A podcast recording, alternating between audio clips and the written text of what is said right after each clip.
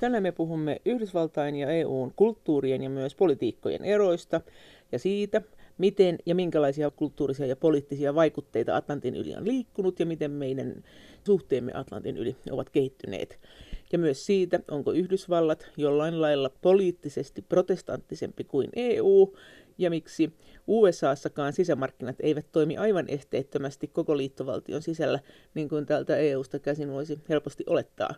Mutta aluksi keskustellaan siitä, että mitä Yhdysvalloissa etenkin ne ihmiset, joiden juuret ovat Euroopassa, ajattelevat nyt EUn alueesta. Ja haastateltavana meillä on täällä Helsingin ja Tampereen yliopiston dosentti Markku Ruotsila. Yhdysvaltain sydämällä, siis mm. sillä alueella, mikä on siellä Yhdysvaltain keskellä. Ihan tavalliset mm. amerikkalaiset, niin kuin mä sanon, ei suurkaupunkien korkeasti koulutut ihmiset, niin eihän ne koskaan, kyllä suuri osa niistä sukujuurista on Euroopasta, mutta se Eurooppa, jonka he muistaa, jolla, josta heille on kerrottu suvussa tarinoita, se on joku ihan toinen Eurooppa kuin tämä nykyinen EU-Eurooppa. Siitä on jo kauan sitten erkaannuttu siitä, sanotaan, sellaisesta eurooppalaisuudesta. Siis kuuluisa tapaus tuolla 60-luvun puolivälissä oli republikaanien presidenttiehdokkaana Barry Goldwater. Ja hyvin konservatiivinen, tämän uusoikeiston oikeastaan sellainen perusta, yksi niistä perustajaisistä, niin hän kuuluisasti niissä vaaleissa ehdotti, että jos, jos te liberaalit vasemmistolaiset niin kauheasti pidätte Euroopasta – niin eikö sitten kannattaisi tämä koko itärannikko leikata pois irti Yhdysvalloista ja antaa se lipua takaisin sinne Eurooppaan. Siis tämä et se olikin nämä demokraatit, jotka siellä katsotaan, että he ihailee Eurooppaa ja eurooppalaisia aatteita.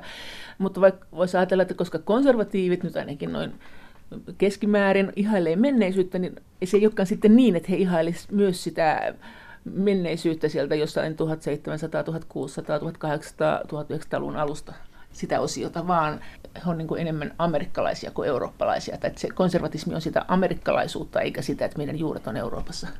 No nimenomaan amerikkalainen konservatismi on sitä ajatusta, että Yhdysvallat on ihan ainutlaatuinen maa koko maailmassa. Sillä on joku ihan erityinen maailmanlaajuinen tehtävä pelastaa koko maailma, näyttää esimerkkiä koko maailmalle. Yhdysvalloissa on alettu toteuttaa sitä, mikä on parasta koko maailmalle.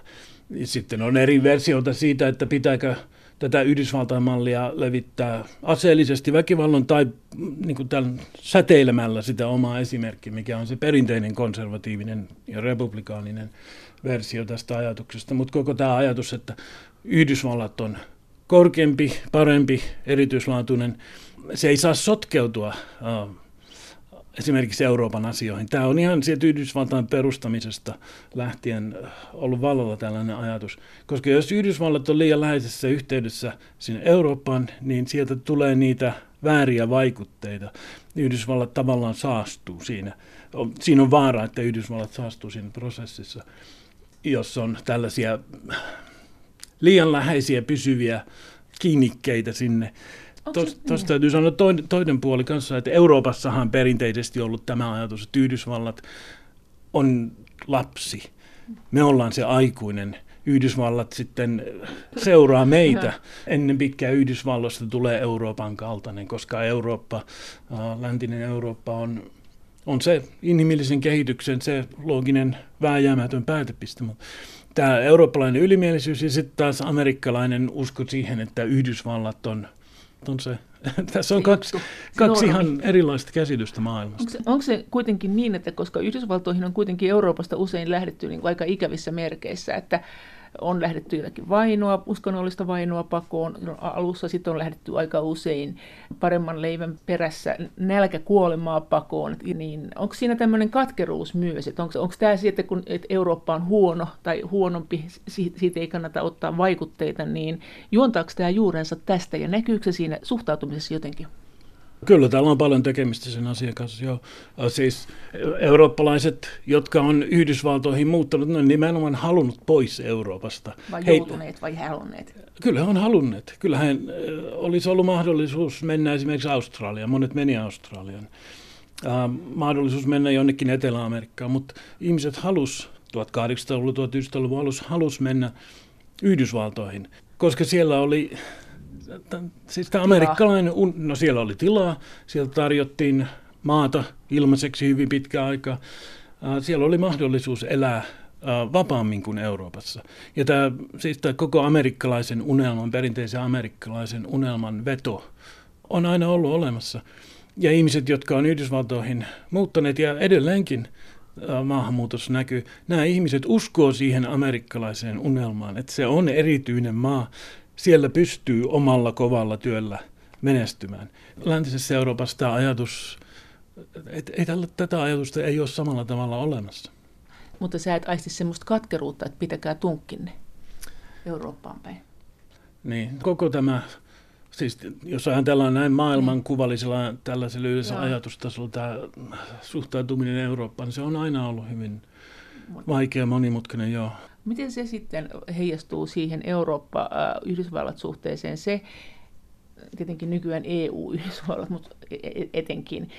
Miten sä näet sen eron, sen Euroopan ja sen Yhdysvaltain eron siinä, se, se liikkuvuus siellä? Ei siellä sillä juurruta, tässä on niskavuoden maat tyyli niin, oh, tämäkin on aika iso monimutkainen kysymys. Yhdessä mielessä Yhdysvalloissa ei juurruta siihen yhteen tiettyyn paikkaan, vaan siellä ihminen oman elämänsä aikana voi muuttaa hyvinkin paljon paikasta toiseen. Uh, Mutta sitten taas sellainen ajatus, että muutetaan sieltä sydänmailta, ja siis maaseudulta tai pikkukaupungista muutetaan suureen kaupunkiin, niin siinä tulee uh, sanoisin suurimmalla osalla yhdysvaltalaisista ongelma, koska siellä on kaksi niin erilaista elämäntapaa ja maailmaa. Mutta samaan aikaan täytyy sanoa, että siis, sehän on hyvin harva Yhdysvaltain kansalainen, joka edes omistaa passia. Eli tämä ajatus, että lähtee Yhdysvalloista ulkomaille, niin tämä, tämä on, voi olla Euroopassa vaikeaa ymmärtää, mutta Yhdysvallat on iso paikka, sille sisällä voi liikkua. Ja suurimmalla osa amerikkalaisista ajatus, että lähdetään jonnekin muualle kuin Yhdysvaltoihin, niin tämä on ihan vieras ajatus. Mikä siellä Yhdysvalloissa on sitten se, joka liikuttaa sitä väkeä? Et kun EU-ssa surraan sitä, että sisämarkkinat ei toimi, ihmiset ei liiku. Tässä yksi tutkija sanoi, että, että se syy siihen liikkumiseen on se, että se heikko sosiaaliturva on kyllä pakko liikkua, jos työt lähtee alta. Onko se, joka siellä pitää yllä niitä sisämarkkinoita, se heikko sosiaaliturva? Niin, no mä sanon, kyllä Yhdysvalloissakin on sosiaaliturva, mutta, mutta tietysti se on paljon suppeampi kuin se on monissa EU-maissa. Joo, tämä on ihan keskeinen tekijä, eli ihmiset liikkuu työn perässä äh, sinne, missä työtä on. Mutta tähänkin liittyy tällainen paljon laajempi maailmankuvallinen ero. Siis suurin osa äh, Yhdysvaltain kansalaisista. Koko tämä ajatus, mikä Euroopassa voi olla ihan tyypillinen, normaali ajatus tai normi siitä, että jos ei menesty, jos tulee työttömäksi ja ei muuten menesty, niin sitten otetaan valtiolta avustusta, työttömyyskorvausta tai jotain muuta avustusta, niin tämä on hyvin vieras ajattelutapa suurimmalle osalle, varsinkin näitä sydänmaiden amerikkalaisia. Kyllähän ne ottaa sitten työttömyyskorvausta, jos on ihan pakko, jos ei mitenkään muuten tule toimeen, mutta mahdollisimman lyhyen aikaa ja se, in, itseään inhoten, koska oikeasti. se ihan oikeasti se koetaan epäinhimillistävänä, että tullaan valtiosta riippuvaisiksi. Tämä amerikkalainen unelman ajatus elää niin vahvana, että jokainen omalla kovalla ahkeralla työllään menestyy. Annetaanko se sitten jotenkin myös tylyllä tavalla, että alleviivataanko sitä, kun sitä annetaan? Että... No, en mä tiedä onko se erikoisen... Siinä vaan on tämä maailmankuvallinen ero. Miten se sitten se osavaltioiden rajat siellä, kun vertaa tähän EU-hun, kun meillä on kuitenkin tämä työvoiman vapaa liikkuvuus ja sisämarkkinat. Ja meillä usein sanotaan, että kyllä on ongelma, kun ei toimi niin kuin Yhdysvalloissa, mutta ilmeisesti se ei Yhdysvalloissakaan toimi kovin hyvin, että siellä on eri osavaltioissa erilaisia normeja tuotteille, jotka rajoittaa. Eikö näin ole? Kyllä tällaisia rajoituksia on jo. Säätelyä liittovaltiokin pystyy puuttumaan siis kaupankäyntiin, joka ylittää osavaltioiden rajat. Tämä on ihan perustuslaillinen mahdollisuus ja sitä on.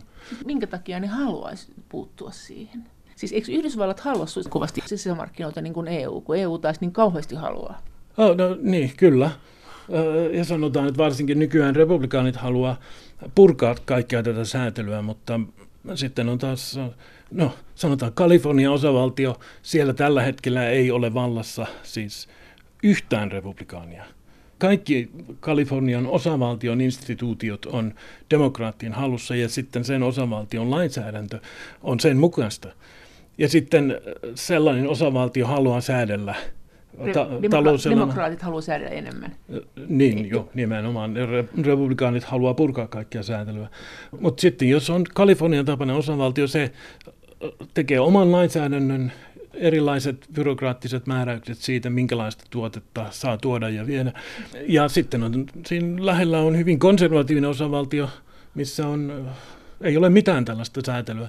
Ja tähän näkyy ihan samalla tavalla esimerkiksi um, palkkatasossa on palkka- ja verotasossa molemmissa. Sitten on, on sellaisia osavaltioita, varsinkin siellä etelässä, jossa palkkataso on hyvin alhainen, jossa sosiaaliturva on ihan minimissään, jotka sillä houkuttelee sinne yrityksiä. Dosentti Markku Ruotsila Helsingin ja Tampereen yliopistoista. Sä sanoit, että Pohjois-Amerikassa niin tämä liikehdintä työn perässä on jotenkin helppoa, että, että kepeästi lähetään. Mutta onko se sitten, kun sä sanoit äskenkin, että Alabamassakin ihmiset tuntee olevansa alabamalaisia, eikä yhdysvaltalaisia, niin onko se niin, että se liikehdintä tapahtuu ennen kaikkea siellä osavaltion sisällä eikä rajojen yli? Jos mennään sinne sydänmaille, niin mielellään ne ihmiset pysyy siellä oman osavaltion sisällä. Voi ehkä mennä siihen naapuriosavaltion, mikä on todennäköisesti kulttuurisesti lähempänä mutta kyllähän sitten muuttaa muuallekin, jos pakko on muuttaa. Minkälainen hässäkkä se on, jos siellä kun ajatellaan, että EU-ssa muuttaa maasta toiseen, niin onhan siinä kuitenkin kaikenlaista. Onko se Yhdysvalloissa helpompaa muuttaa osavaltiosta toiseen? Että onko ne kuitenkin, jos ajatellaan, että jossakin on kuolemantuomio, jossain ei, jossain saa abortin, jossain ei, niin onhan siinä nyt aika niin kuin isojakin eroja, mutta onko ne vaan näitä isoja eroja, että onko, pysyykö arki suunnilleen samana? se on ihan mahdollista, että arki pysyy, pysyy samana, koska tämähän on tämä suuri, no voi sanoa, sitä voi suoraan sanoa ongelmaksi nyky-Yhdysvalloissa, että siellä on kaksi eri Yhdysvaltoja, kaksi eri Amerikkaa. Siis konservatiiviset amerikkalaiset elää yhdessä maailmassa ja liberaalit vasemmistolaiset toisessa Amerikassa, ja he pystyvät koko elämänsä kyllä elämään siinä – omaa arkeaan siinä. Omassa kuplassaan. O, niin, sitä voi sanoa kuplassa tai, tai sitten samanmielisten kanssa. Se on ihan mahdollista siis lasten tarhasta vanhain kotiin, kaikki siinä välissä, kaikki lomat. Voi viettää samaa mieltä olevien ihmisten kanssa, seurata televisio- radiokanavia, jotka toistaa sitä samaa, samaa sanomaa. Uh, kaupatkin menee ostamaan lähikaupasta ruokaa, niin osat kaupoista on uh, hyvin konservatiivisia Mistä ja mainost, mainostaa tätä asiaa. Miten, miten voi olla konservatiivinen kauppa? Kyllähän se on no, ihan mahdollista. Miten?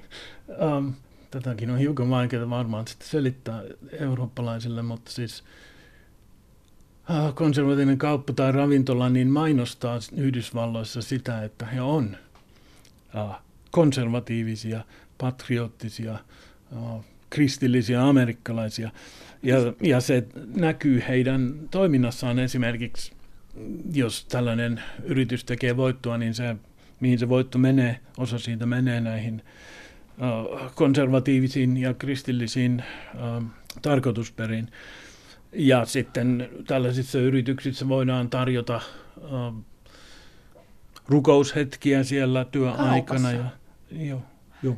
Miten se sitten, äh, kun sä sanoit näistä konservatiiveista, että he on siis konservatiiveja, he ei perusta hirveästi Euroopasta ja ihmisillä Yhdysvalloissa muutenkaan ole paljon passia. Mikä se on se, mitä he tavoittelee, minkälainen Yhdysvallat, että he on nyt ilmeisesti saaneet sen. Onko se sama asia kuin mitä meillä EU-kriittiset tavoittelee? Onko se, näet sä siinä sukulaisuutta? On siinä paljon sukulaisuutta, mutta konservatiiviset amerikkalaiset sydänmaalaiset, hehän tavoittelevat, mm. siinä, siinä on taas tämä amerikkalainen unelma, johon uskotaan, että omalla ahkeralla työllä menestyy, jos on kunnollinen moraalinen ihminen, niin menestyy sillä kovalla työllä, paitsi jos joku ulkopuolinen, niin kuin liittovaltio, puuttuu asiaan. Ja onko se sitten... Sellaista Amerikkaa tavoitellaan. Ja kun he on kuitenkin uskonnollisia, niin onko se niin kuin sitä mieltä, että, että, että Jumala on tässä jotenkin takuumiehinä, että he saavat täällä maan päällä hyvän elämän, kun he on uskonnollisia? Että onko, se, onko se tämmöinen niin kuin ehkä vähän primitiivisempi uskonto? Uh, niin, siis tämä menee ihan protest, vanhaan uskonpuhdistuksen aikaisen protestanttiseen työetiikkaan, eli pitää tehdä ahkerasti työtä. Pitää sillä pystyä menestymään. Tämä on se, se vanha idea, joka Euroopassa suuressa osassa maallistunutta Eurooppaa on, on... Se on protestanttinen ajatus. Alun perin se on protestanttinen ajatus, mutta se on Euroopassa, suuressa osassa Eurooppaa on erkaannuttu sen niistä juurista. Yhdysvalloissa ei miten se on lähtenyt eriytymään? Kuinka vanhaa protestanttista juurta se on se Yhdysvaltojen uskonto? No koko Yhdysvallathan siis on alun perin tämä protestanttinen projekti. Niin on, kun ne lähti Puritaanit lähti Euroopasta perustamaan sitä oikeaa protestanttista yhteisöä sinne. Ja sitten myöhemmin Euroopasta taas levisi herätyskristilliset ajatukset, jotka dominoi, siis, siis hallitse, on se suurin uskonnollinen ryhmä Yhdysvalloissa. Herätyskristillisyys alun perin eurooppalainen, se on tällaista Atlantin yli menevää vaikutusta alusta alkaen sieltä 1700-luvulta, kun Euroopassakin nämä eri herätysliikkeet syntyi. Ja edelleenkin siinä on kontakti Atlantin yli. Euroopassahan, läntisessä Euroopassa herätyskristillisyys on supistunut, se on vähemmistö Yhdysvalloissa, se on edelleenkin se suurin uskonnollinen ryhmä. Siis edelleen? Edelleen. Lähtikö sinne sitten Euroopasta, mistä kaikkialta lähti herätyskristillisiä sinne? Et oliko tämä oikein tämmöinen varsinainen buumi? Se Mayflowerhan, se ensimmäinen laiva, niin nehän, eikö se lähtenyt Briteistä lähti? Joo, Hollannin kautta, Alankomaiden kautta. Joo, tämä ensimmäinen porukka oli kaikki itse asiassa tämmöiset, jotka pelkäsivät uskonnollista vainoa ja lähti sinne sitä karkuun puritaanit, joo. Mutta sitten myöhemmin tämä varsinaiset herätyskristilliset liikkeet, ne isosta, isosta Britanniasta paljon meni, Hollannista, Pohjoismaista, Miten Saksasta, um, kaikista näiltä protestanttisilta alueilta lähti Yhdysvaltoihin. Mitä he niin ajo ja eriytyykö se sitten Euroopan herätysliikkeistä? Koska se lähti eriytymään? Millä perusteella? Et eihän meillä nyt kuitenkaan niin hirveän iso herätyskristillinen liike ole ellei sitten laske, että kaikki protestantit on, eikä näin voi laskea. Niin, Yhdysvalloissa se on edelleen. se, mitä siinä aatteessa se, tapahtuu? Miten tämä aatteet eros? Ei me olla samoja. No, kyllä, mä sanoisin, että eurooppalainen herätyskristillisyys on, on periaatteessa sitä samaa kuin yhdysvaltalainen. On siinä tietysti kulttuuri on erilaista. Siellä taustalla ne ilmaisutavat on hyvin erilaisia monessa kohtaa. Uh, mutta jos katsotaan sitä teologista sisältöä, niin sehän on sama. Ei kai se voi olla. Eikö meidän herätyskristilliset ole semmoisia, että, että Jumalan tuomio tulee, jos ei tässä nyt olla kunnolla. Ja sitten kun seuraa näitä pohjoisen amerikkalaisia, nehän koko ajan vaan, että armoa kaikille, kukaan ei joudu helvettiin. Onhan siinä nyt ihan fundamentti Et siis, Joo, mutta tämä ei olekaan herätyskristillisyyttä, tämä jälkimmäinen. Ah. Tämä, on, tämä on sitten jotain ihan muuta uskontoa. Siis herätyskristillisyys evan, tämä on hirveän sana, että Suomessa käytetään evankelikaalisuus, evangelical. Ja. Siis siinä on uskoon, henkilökohtainen uskoon tulo on sen kaiken ytimessä ja sitten sen mukaan eläminen äh, sitten äh, tämän uskon tulon jälkeen. Tämä on se ydin ja pyrkimys herättää, niin kuin sanotaan, herätyskysymys, mm. herättää ihmiset sieltä uskon sieltä unesta siihen oikeaan uskoon. Ja, siis joo, nämä on kaikki eurooppalaisia liikkeitä alun perin, erilaisia protestanttisia herätysliikkeitä ja Yhdysvalloissa ne on tullut hallitsevaksi silloin tietysti perustuslaillisia, ihan rakenteellisia syitä, miksi Yhdysvalloissa on käynyt niin ja Euroopassa ei ole. Yhdysvalloissa perustuslaki kieltää valtiokirkon. Uh, eli valtio ei saa rahoittaa mitään kirkkokuntaa. Eli sinne kirkkoon jää vain henkilöt, jotka uskoo niin lujasti, että he ovat valmiit rahoittamaan sitä. Mm. Ja kirkolla on kovempi motivaatio sitoa monin tavoin nämä ihmiset, koska muuten kirkolta menee niin kuin rahoituspohja. Joo. Kirkko ei saa mistään rahaa, jos ei se pysty tarjoamaan sitä sanomaa mahdollisimman selkeästi, mahdollisimman vetoavasti. Ja, ja se kirkko tar- ei tarjoa vaan äh, siis kirkollisia palveluita, vaan diakoniapalveluita ja yhteisöllisyyttä, selkeitä normeja, kaikkia tätä. Yhdysvalloissa, koska ei ole valtionkirkkoa, mutta on hyvin tiukka uskonnon vapaussäädöstö, niin sinne on syntynyt tällainen uskontojen markkinapaikka, niin kuin tutkijat sanoo, jossa eri uskonnolliset ryhmät kilpailee rahoituksesta, jäsenistä ja pystyy tarjoamaan siitä mahdollisimman selkeää. Miten se uskontojen rinnakkainelo siellä toimii verrattuna Eurooppaan? Et Euroopassahan meillähän on ollut protestanttien ja katolisten välillä jo tosi pahoja yhteenottoja. Sitten tietysti voidaan kysyä, että oliko kuinka paljon juutalaisten vainossa kysymys myös uskonnosta, mistä kaikesta olikaan, mutta, mutta oli siinä myös uskonto. Ja nyt on tietenkin tullut ihan tämmöisiä uusia jännitteitä. Onko tämä jotenkin Euroopassa jännitteisempää? No, jos katsotaan Yhdysvaltain historiaa, niin tietysti protestanttien ja katolilaisten välillä oli hyvin suuria ongelmia, suurin osa Yhdysvaltain historiasta, mutta ei ole enää ja samalla tavalla kyllä antisemitismi oli Yhdysvaltain kirkollisessa kentässä kauan aina tuonne holokaustiin saakka oli, oli kyllä todellinen ongelma, mutta tämä kaikki on muuttunut periaatteessa. Voin sanoa, että Yhdysvalloissa eri uskonryhmät tulee arjessa käytännössä hyvin toimeen keskenään, koska se jako Yhdysvaltain sisällä on nykyään, ja on jo pitkään aikaa, monta kymmentä vuotta ollut, niihin, jotka uskoo ja niihin, jotka ei usko. Ja myös niin kuin esimerkiksi islamilaisuus menee tähän uskontokenttään sitten ihan niin, että sinne ei tule mitään tämmöistä isompaa? Uh, niin. Uh, no voi sanoa, että ihmiset, jotka uskoo ja elää sen uskon mukaan, niin kokee, että he on samalla puolella. Vaikka he uskoisivat eri asioihin. Kyllä he uskoo osittain eri asioihin, mutta tässä sanotaan yhteiskunnallisessa elämässä moraali, arvokonservatismi, arvoliberaaliset tällaiset asiat, yhteiskuntaetiikassa, niin hyvin samanlaisiahan on kaikkien suurten maailman uskontojen opetukset. Se Sitten, niin. niin. Koska vastapuolella on täysin maallistuneet sekulaarit ihmiset, jotka haluaa supistaa uskonnollisuuden vaan yksilön yksityiselämän asioiksi, mikä tapahtuu vaan kodin sisällä, millä ei saa olla mitään vaikutusta mihinkään yhteiskunnalliseen. Niin siinä on tämä uusi vastakkainasettelu. Ja konservatiivit on siellä nyt tätä uskonto-osiota enemmän. Kyllähän on siis liberaalia vasemmistolaista uskonnollisuutta myös olemassa, mutta se on sitten liittoutunut tähän maallistuneeseen osaan Yhdysvaltoja. No. Eli tämä on se uusi, ennen Yhdysvaltain historiassa, samalla tavalla Euroopassa kyllä, tämä kahtiajako oli protestantit vastaan katolilaiset, mutta nykyään on kaikkien uskontokuntien sisällä tämä jako, konservatiivit ja liberaalit. Dosentti Markku Ruotsila Helsingin ja Tampereen yliopistoista. Onko se EU-katolinen projekti alun perin? Alun perin on katolinen projekti. Et siitä historiallisesti ei ole mitään. Ennen kuin menet tuohon protestantteihin, mikä on kiinnostava kysymys, mikä oli heidän ajatuksensa, niin sano Paavin rooli. Paavista sanotaan, että hän edelleen käy kovasti EU-ssa keskustelemassa siellä niin, täällä Brysselin päässä. Mitä Paavi EUlta haluaa ja miten tämä linkittyy tähän valtapiiriin Yhdysvallat, Paavi, Eurooppa? Liittyykö millään lailla? Tämäkin on monimutkainen asia, siis Vatikaani, katolainen kirkko, alun perin ja näin teologisesti haluaa tällaista yhtenäistä Eurooppaa. Se on katolainen universalismi.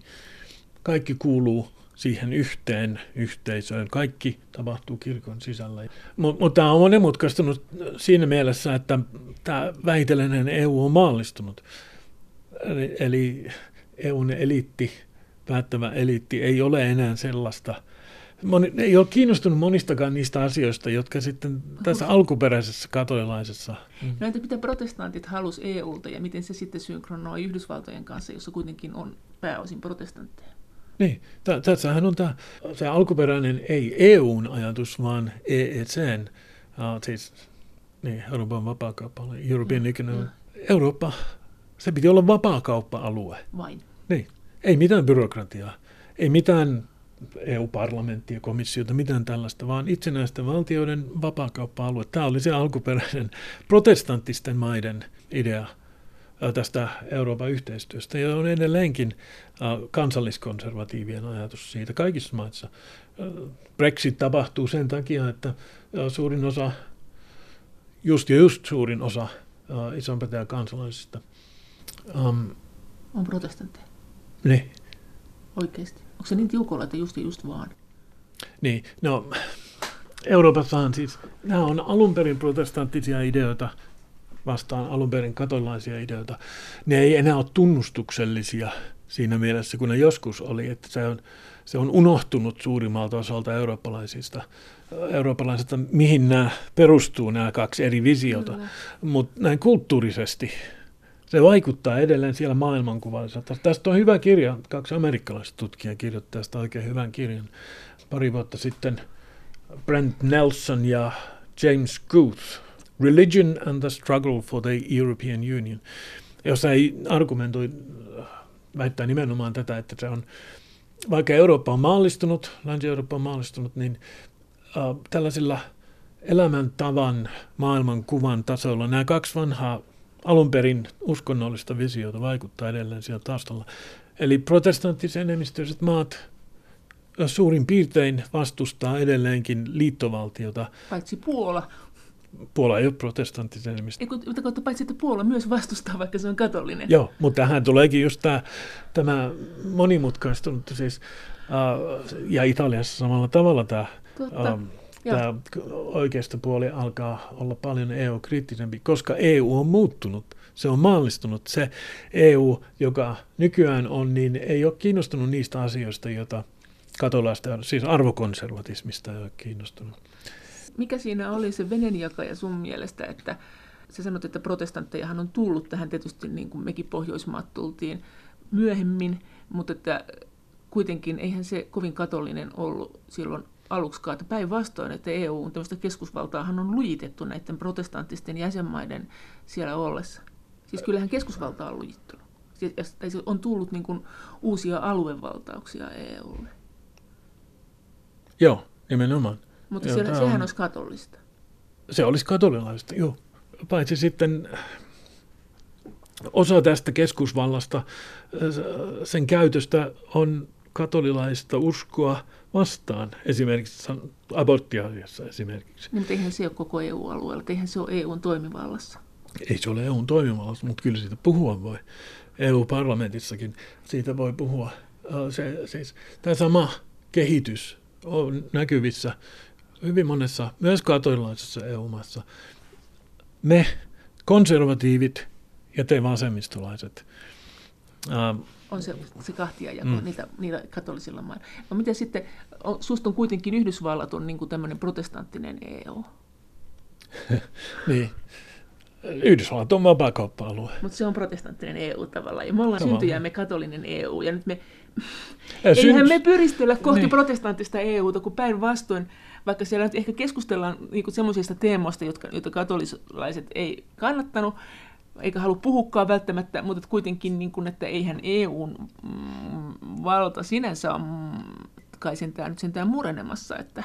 Niin, no mikä tämän uuden EU-parlamentin ryhmän nimi, onko se vapaus ja identiteetti? Mitä ihan uusi. Niin kyllähän ne pyrki nimenomaan tähän Kyllä, alunperin protestanttiseen visioon EUsta, jossa nyt on siis myös katolilaiset konservatiivit on se saman vision takana, koska se EU on muuttunut. Sä näet siis EUssa tämän protestanttien ja katolisten välisen niin kahtiajaon siinä, että paljonko annetaan valtaa EUlle, että onko pelkkä vapaakauppa, joka olisi protestanttinen, ja siinähän on aina ollut mukana vahvasti britit tätä mieltä, ja, ja nyt sanot, että Trumpin Amerikka on sitä mieltä, ja ehkä myös Amerikan, Pohjois-Amerikan ää, demokraatitkin on silti sitä mieltä vai? Vai onko Pohjois-Amerikan Yhdysvaltain demokraatit, olisiko he nyt tämän katollisen EUn puolella sitten jostakin mystisestä syystä kuitenkin, että olemme Ranskan ystäviä, Ranskassahan on paljon näitä katolisia. Joo, maailmankuvallisesti demokraatit on kyllä enemmän sillä, sillä puolella, koska he uskoo keskitettyyn valtion kotimassa ja YKssa ja ulkomailla. He, he uskoo siihen, että sitä kautta saadaan hyvää aikaan, kun taas republikaanit, konservatiivinen oikeistolaisuus Yhdysvalloissa – ja EUn sisällä ei usko sellaisen. Tämä menee ihan ihmiskäsityksiin. No. Uskon puhdistus. Siellä yksi näistä keskeisistä käsitteistä on perisynti. Perisyntiset ihmiset, siitä seuraa se, että valtaa ei saa keskittää, koska ihminen on perisyntinen. Katolisen perisyntinen. Kyllä luterilaisuuskin... Ei ihan niin perisyntinen. Eikö luterilaiset vähän vähemmän perisyntisiä? Ei, siis, Kaik... Eihän niiden täytyy mennä kiirastuleenkaan, eihän niin perisyntisiä Uh, no, no, no, nämä on nyt sitten tällaisia teologisia. Uh, Mutta siis koko idea on, että ihminen on perisyntinen, niin Raamattu sanoo, että ihminen on perisyntinen. Ihmisen ei voi luottaa, valtaa ei voi keskittää. Kaikki valtaa ei voi keskittää yhteen instituutioon, vaan se pitää jakaa mahdollisimman monelle instituutiolle. Tämä on Yhdysvaltain perustuslain idea, se tulee protestantismista ja EU-vapaakauppa-alue itsenäisten valtioiden yhteistyöliitto. Tämä on sama idea. Valta täytyy jakaa. Subsidiariteetti tulee kyllä siitä ihan samasta ideasta. Se tulee niin, että siis et, et sen takia ei voida antaa yhdelle ihmiselle sitä valtaa, se pitää jakaa, mutta sitä ei voi myöskään antaa sitten demokraattien mielestä yksilölle, että siis siellä ei voi olla kuningasta eikä siellä voi olla yksilöä, vaan se pitää olla siinä väliportaalla. Ja konservatiivien mielestä se pitää antaa jakaa. sille yksilöllekin. Kyllä. Niin, no, jos ajatellaan EU-tasolla ja Yhdysvaltain rakenteella tasolla, niin se pitää valta hajauttaa Yhdysvalloissa osavaltioihin, EUssa valtioihin, koska se on turvallisempaa. Ja siellä valtion sisälläkin mahdollisimman paljon paikallistasolle. Se on konservatismia. Joo. Mutta siis katoliset kuitenkin halusi EUsta semmoisen, jossa keskusvalta saa mm. paljon valtaa. Mutta silloinhan se konservatismi Aivan Mutta oikein. Kato, niin, kuuluu myös tämä subsidiariteetin periaate. Se on siis se on Paavin näissä kiertokirjassa ensyklikaaleissa jo kauan sitten esitetty. Ja sama idea vähän toisella nimellä on reformoidussa teologiassa. Eli, eli siellä on yhteis, se on paljon yhteistä. Mutta siis jos ajattelet, kun äsken sanoit, että demokraatit, Yhdysvaltain demokraatit, heidän ideansa ja he, osin heidän esi-isänsä, aatteelliset esi-isänsä, tulivat Ranskan suuren vallankumouksen, niin kuin toivat ne aatteet ihan fyysisesti sinne meren taakse. Konservatiivit tuli sitten näiden uskonnollisten vainojen uhrien. No, pro- ne, se oli heidän tuomansa. Niin, mutta onhan siinä kuitenkin, että, että, että se muuttui ihan raaksi politiikaksi ohi sen uskonnon, niin jotainhan siinä tapahtui. Siis tai siis silleen, että eihän meidän konservatiivit ole samoja kuin Amerikan konservatiivit. Ei, kyllähän on siis kulttuuris-historiallisia eroja. Euroopassa tällainen talouskonservatismi on paljon heikompaa, siis ajatellaan Manner-Eurooppaa ja Pohjois-Eurooppaa, Pohjoismaita, kuin Yhdysvalloissa. Arvokonservatismi tietysti on sama joka paikassa, koska raamattu on sama joka paikassa. Ähm, Mutta sitten talousasioihin liittyen niin raamattua kirjaimellisesti lukevalla se on, ei ole niin niin selkeästi ilmastu, uh, pitääkö olla heikko valtiovaltio vai pitääkö olla hyvinvointivaltio. Tässä argumentteja voi esittää molemmin puolin. Ja, ja Yhdysvalloissa konservatismi, uskonnollinen ja ei-uskonnollinen on, on tulkinnut näitä asioita niin, että valtiovalta täytyy olla mahdollisimman heikko, siis keskitetty valtiovalta mahdollisimman heikko ja valta jaettu eri instituutioille, koska ja tämä on se alkuperäinen idea perisynnistä, ei voi luottaa ihmiseen. Dosentti Markku Ruotsila, miten se nyt meni siis se Yhdysvaltojen ja Euroopan suhde kaikkineen? Jos sä lähdet siitä, että kun sinne se Mayflower ilmestyi, niin miten se siitä eteni? Silloinhan osa tästä nykyisestä Yhdysvaltain maa-alueesta kuului Isolle Britannialle siirtomaina, osa Ranskalle, osa Espanjalle. Ja sitten oli iso alue, joka ei kuulunut millekään eurooppalaisvaltiolle, vaan ne oli siis alkuperäisamerikkalaisten alueet.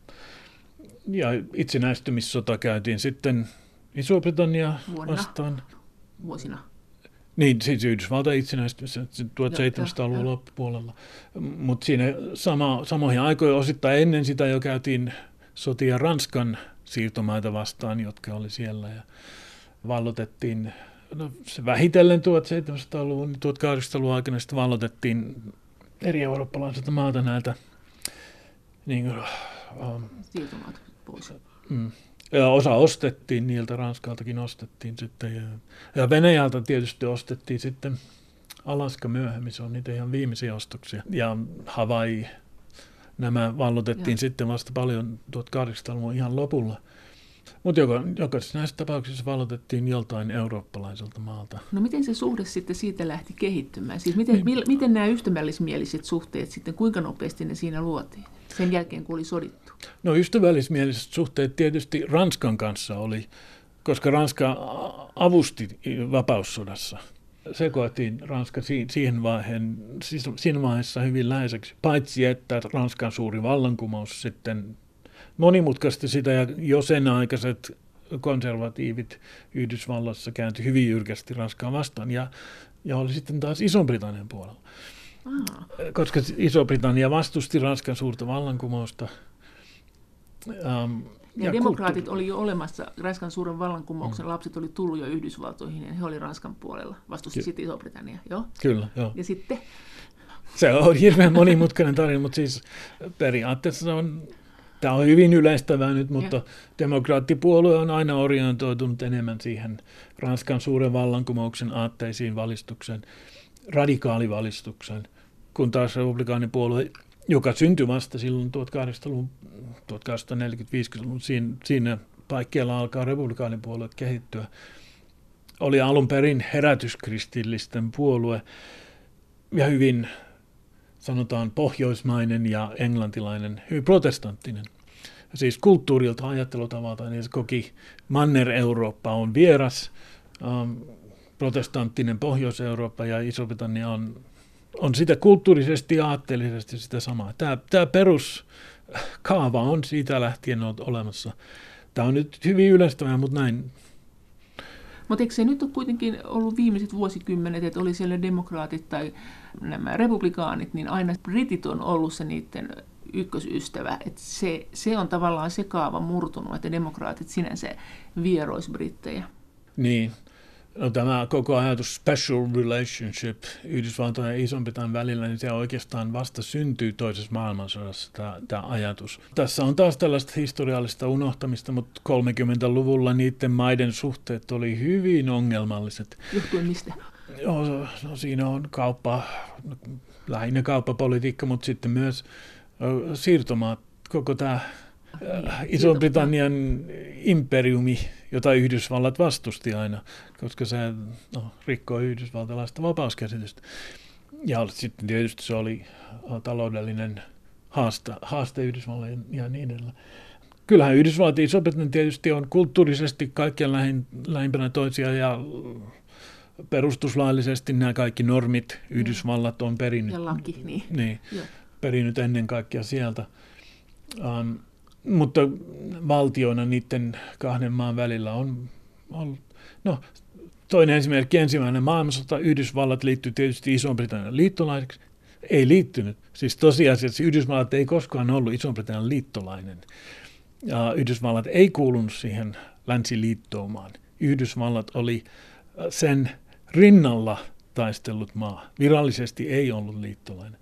Ja ennen ensimmäistä maailmansotaa siinä 14, 16, 14, 16 oli hyvin lähellä, että Yhdysvallat ei olisi lähtenyt sotaan Isoa-Britannia vastaan. Eli nämä, tällaiset asiat helposti unohtuu, vanhoja asioita. Mä historioitsijat muistaa tällaisia asioita, mutta ei se suhde aina ole ollut niin helppo. No entäs nämä muut keskeiset isot maat, Ranska, Saksa, ja onko siellä jotain muita, joihin Yhdysvalloilla olisi joku erikoishistoria?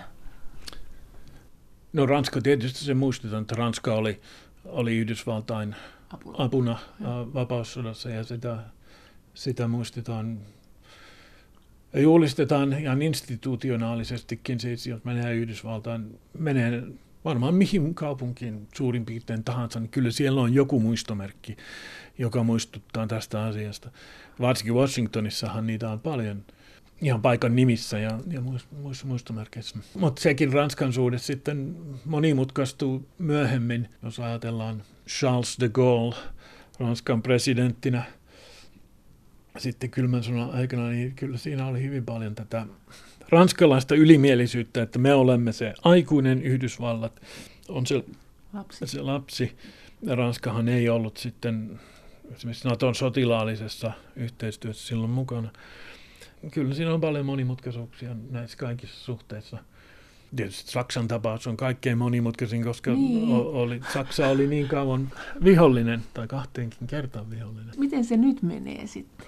Tykkääkö edelleen demokraatit enemmän nyt Ranskasta ja republikaanit äh, Briteistä? Onko nämä Kyllä, yle, yleistäen voi sanoa näin. Joo. No kuka on sitten Saksan kaveri, kumpi? Se tuntuu vaihtelevan. Kyllähän siis, mutta Saksakin on niin monimutkainen valtio, sielläkin on oikeastaan kaksi eri Saksaa. Protestanttinen Saksa ja katolilainen Saksa. Um, Totta. No, perinteisesti jos Saksassa on ollut konservatiivijohto, niin sitten republikaanit on ollut Saksan ystäviä ja, ja sitten jos siellä on ollut sosiaalidemokraatit johdossa, niin demokraatit on. Um, nämä on kaikki tällaisia yleistyksiä. Entäs jos mennään ihan yleistysten linjalla, niin miten Irlanti, josta on tullut paljon ihmisiä Yhdysvaltoihin, ja sitten ää, myös Italia, josta on tullut paljon ihmisiä Yhdysvaltoihin, niin miten se näkyy siellä? Onko siellä semmoisia Italian ja Irlannin ystäviä, jotka vielä vaikuttaisi jotenkin politiikassa? Ja jos, niin millei? Kyllä on, joo. Molemmissa tapauksissa nämä on hyvin vahvoja tällaiset ähm, irlantilais-amerikkalaiset yhdistykset ja, ja italialais-amerikkalaiset yhdistykset. Joo. Miten ne, ne on enemmän kulttuurisia kuin poliittisia, paitsi Irlannin tapauksessa tietysti silloin ongelmat, joita oli Pohjois-Irlannissa, siis Joo. protestanttien katolaisten välillä. No mitä, Engl- mitä Englann... sanoi siitä? Niin, se oli hyvin monimutkainen tilanne, koska yhdellä tapaa republikaanit, edelleenkin se herätyskristillisten puolue, he oli tietysti protestanttien puolella, mutta irlantilaisuus, irlantilaistaustaisuus on niin vahva Yhdysvalloissa, että se monimutkaisesti, onko he Irlannin puolella vai Iso-Britannian puolella siinä taistelussa. Se oli hyvin monimutkainen mikä se oli se heidän panoksensa tähän kriisiin Yhdysvaltojen?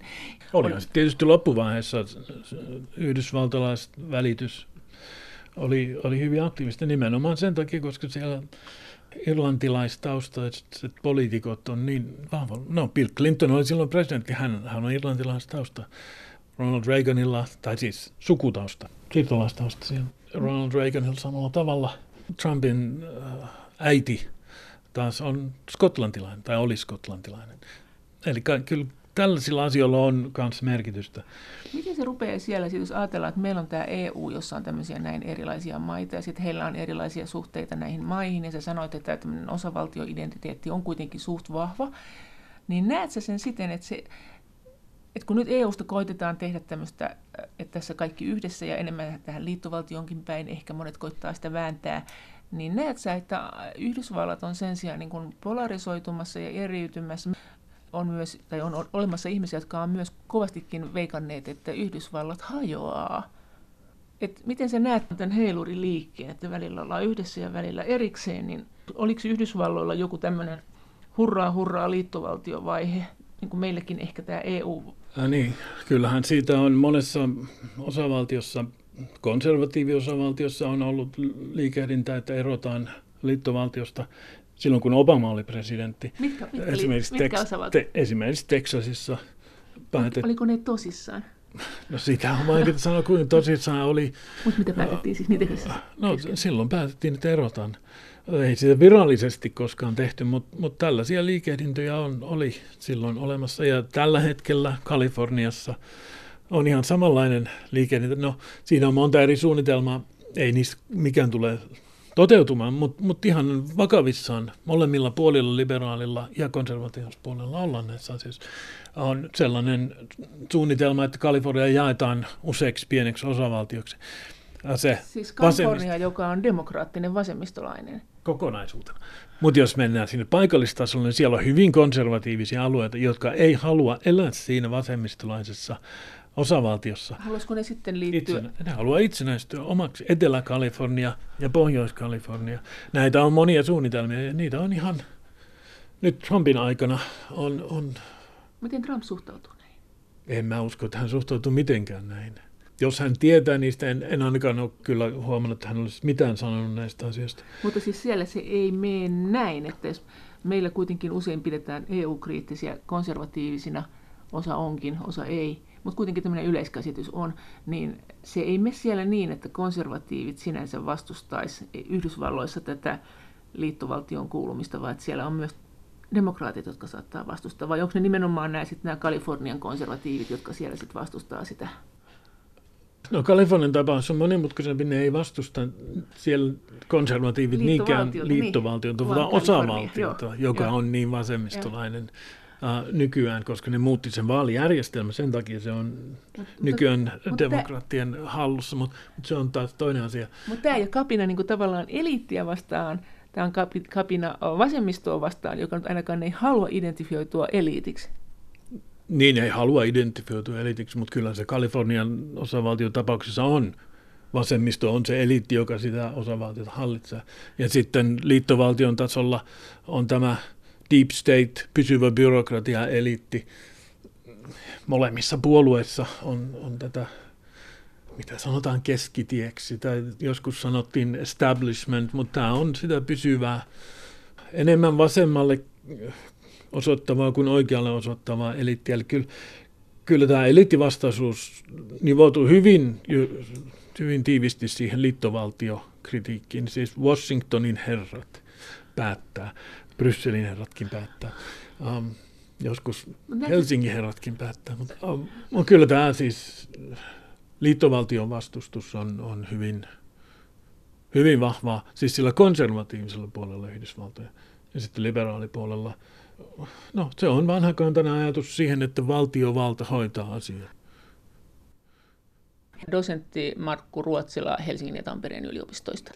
Miten nämä tarkoittaa sitten nämä länsimaiset arvot? Kun näistä on sanottu, että nämä länsimaiset arvot tarkoittaa eri sanoja Euroopassa ja EU-alueella. Mehän puhutaan EU-ssa EUn arvoista, että me puhutaan usein, että ne on länsimaisia arvoja. Miten ne on ne sun mielestä ne erot? Joku demokratia esimerkiksi. Tämä juutalaiskristillinen arvoperinne niin. periaatteessa on Euroopan ja Yhdysvaltain äh, jakama arvoperinne. Uh, mutta siinä on eriydytty siinä mielessä, että Euroopan, voisi sanoa, enemmistö nykyään edustaa sosiaalidemokraattista versiota. Eli demokratia esimerkiksi siinä versiossa ei tarkoita vain sitä prosedu, proseduria, mm. proseduraalista demokratiaa, Joo. vaan siihen sisältyy kaiken näköisiä olettamuksia siitä, että täytyy tasata eri ihmisryhmien lähtökohtainen tasa-arvo vai tuloksien tasa-arvo? Ja Yhdysvallat on sitten lähtökohtien tasa-arvo Näin. ja Kaikki. Eurooppa on tuloksien tasa-arvo. Mm. Että tasataan se, mitä on saatu, on Eurooppa ja Yhdysvallat on se, että kaikille pitäisi. Mutta eihän Yhdysvallatkaan sitä toteuta. Sitä ei, ei, ei. Ja demokraatit joka tapauksessa Yhdysvalloissa uskoo tähän, tai suurin osa demokraateista uskoo tähän tuloksien tasa-arvoon. No. Ja pyrkii käyttämään liittovaltiota Oh, siihen, mutta republikaanit ei usko siihen, vaan uskoo nimenomaan siihen, että kaikki on tasa-arvoisia lähtökohtaisesti, ja sitten he menestyy tai ei menesty sen perusteella, kuinka ahkerasti he tekevät työtä. No, nämä ihmisarvot ja muut, niin miten se käsitys on Atlantin eri puolilla näissä länsimaisissa arvoissa? Yksilön vapaus, taloudellinen vapaus, uskonnon vapaus, nämä ainakin sillä konservatiivisella puolella Yhdysvaltojen, nämä on ne länsimaiset arvot. Ja sitten demokratiakäsitys, proseduraalinen demokratiakäsitys, siis vaaleilla äänestetään. Ja, ja sitten demokraattipuolella, Yhdysvaltain vasemmistopuolella tavallaan enemmän eurooppalais hyvinvointivaltio ajattelu tai sosiaalidemokraattien ajattelu on aina ollut vallassa. Eli siellä taloudelliset ihmisoikeudet, tällaiset vanhat kylmän aikaiset käsitteet edelleen merkitsee niin kuin ne EU-ssa merkitsee. Se sosiaaliturva ja sitä kautta tämä tulosten jako, niin minkä takia se siellä nappaa niin huonosti? Ja sä sanoit äsken, että, että siellä on myös tota, vaikea mennä pyytämään valtiolta rahaa. Onko se puoluesidonnainen asia, että se on, se on niin kuin vaikeampi asia kuin Euroopassa? No, se on kulttuurista, kulttuurista ja Kumma, historiasta. Kummassakin puolueessa, siis kummassakin poru, siis myös demokraateillako? No kyllä, demokraatit on paljon myönteisempiä länsi-eurooppalaistyyppisellä hyvinvointivaltio on demokraattien kanssa kannattama idea, jonka alun perin omaksui Euroopasta, siis Iso-Britannian vasemmistolta ja sitten Saksan sosiaalidemokraateilta, revisionistilta, sosialistilta. Alun perin nämä kaikki ideat demokraattipuolue omaksui. Mutta kyllä siinäkin puolueessa silti on taustalla vielä elää tämä amerikkalaisen unelman idea. Demokraatit imi siis sosialisteiltakin ajatuksia, että se ei jäänyt siihen Ranskan vallankumoukseen, vaan se jatkumo oli selkeä.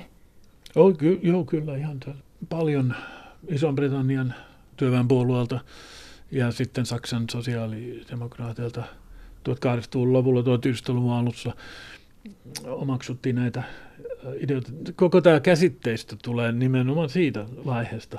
Yhdysvalloissa liberaalit-sana tarkoittaa samaa kuin Suomessa sosialisti tai sosiaalidemokraatti. Se otettiin siinä vaiheessa käyttöön se sana. Tämä menee hyvin sekavaksi suomalaisessa ja englanninkielisessä keskustelussa, koska se alun perin se sana oli new liberal, uusi liberaali. Siis klassinen liberaali uskoi mahdollisimman heikkoon valtion, vapaakauppaan, kaikkiin tähän. Ja sitten tuli nämä uudet liberaalit, jotka oli oikeasti sosiaalidemokraatteja, jotka usko vahvaan valtion sosiaalisen oikeudenmukaisuuden edistäjänä. Ja, ja he käytti itsestään tätä nimitystä uusi liberaali.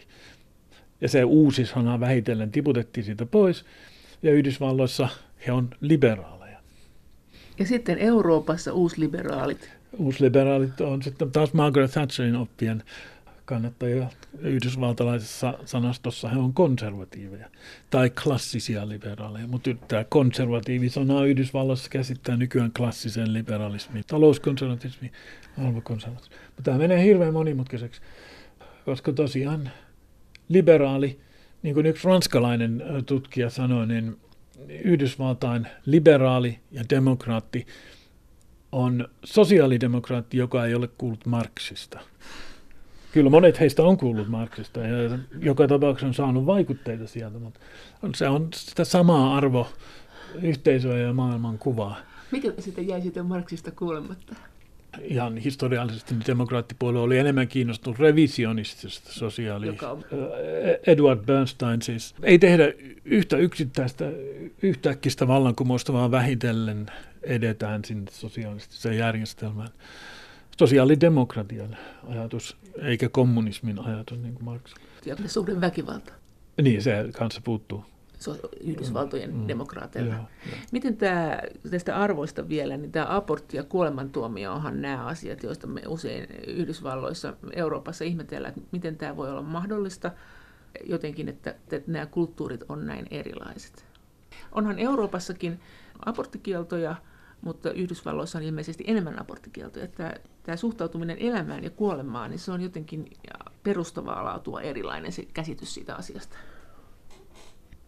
Äh, en mä sanoisi kyllä noin. Mä sanoisin, että kaikki ne, jotka lukee raamattua kirjaimellisesti, niin on näistä asioista samaa mieltä. Myös kuolemantuomiosta. Kyllähän kuolemantuomio on raamatussa olemassa, se on vain monimutkaisempi asia.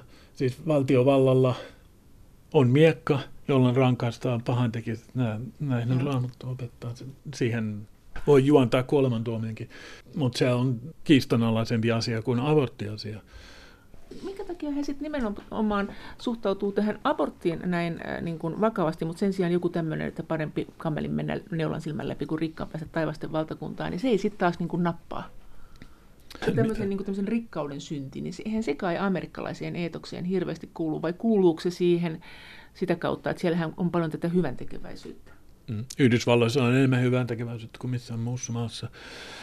Se kuului ihan olennaisesti siihen alkuperäisen amerikkalaisen unelman äh, ajatukseen, että omalla ahkeralla työllä menestytään ja sitten tehdään hyviä tekoja sillä rahalla. Että se ei periaatteessa ei saisi olla itsekäs niiden oman työn hedelmien kanssa, vaan jokainen itse antaa se, pois. Mikä, mikä hän on saanut niin Jumalalta tavallaan tukena ahkeruudestansa vai? Niin, ja antaa sen sitten niille, jotka sitä tarvitsee, jotka apua tarvitsee. Ähm, ei anna sitä valtiolle, vaan antaa sen niille, jotka sitä apua tarvitsee. Koska jos valtiolle verotuksen kautta siirretään vastuu kaikista näistä asioista, niin kukaan ei ole vastuussa. Hyvin menestyneen ihmisen vastuu katoaa. Hänen ei täydy enää tehdä mitään, hänen ei täydy välittää. Valtio hoitaa ne asiat. Näin sanoi dosentti Markku Ruotsila. Kaikki kommentit tästä aiheesta ovat erittäin tervetulleita. Niitä voi lähettää sähköpostiin osoitteeseen maija.elonheimo.yle.fi ja sen lisäksi me voimme keskustella näistä teemoista yhdessä Twitterissä.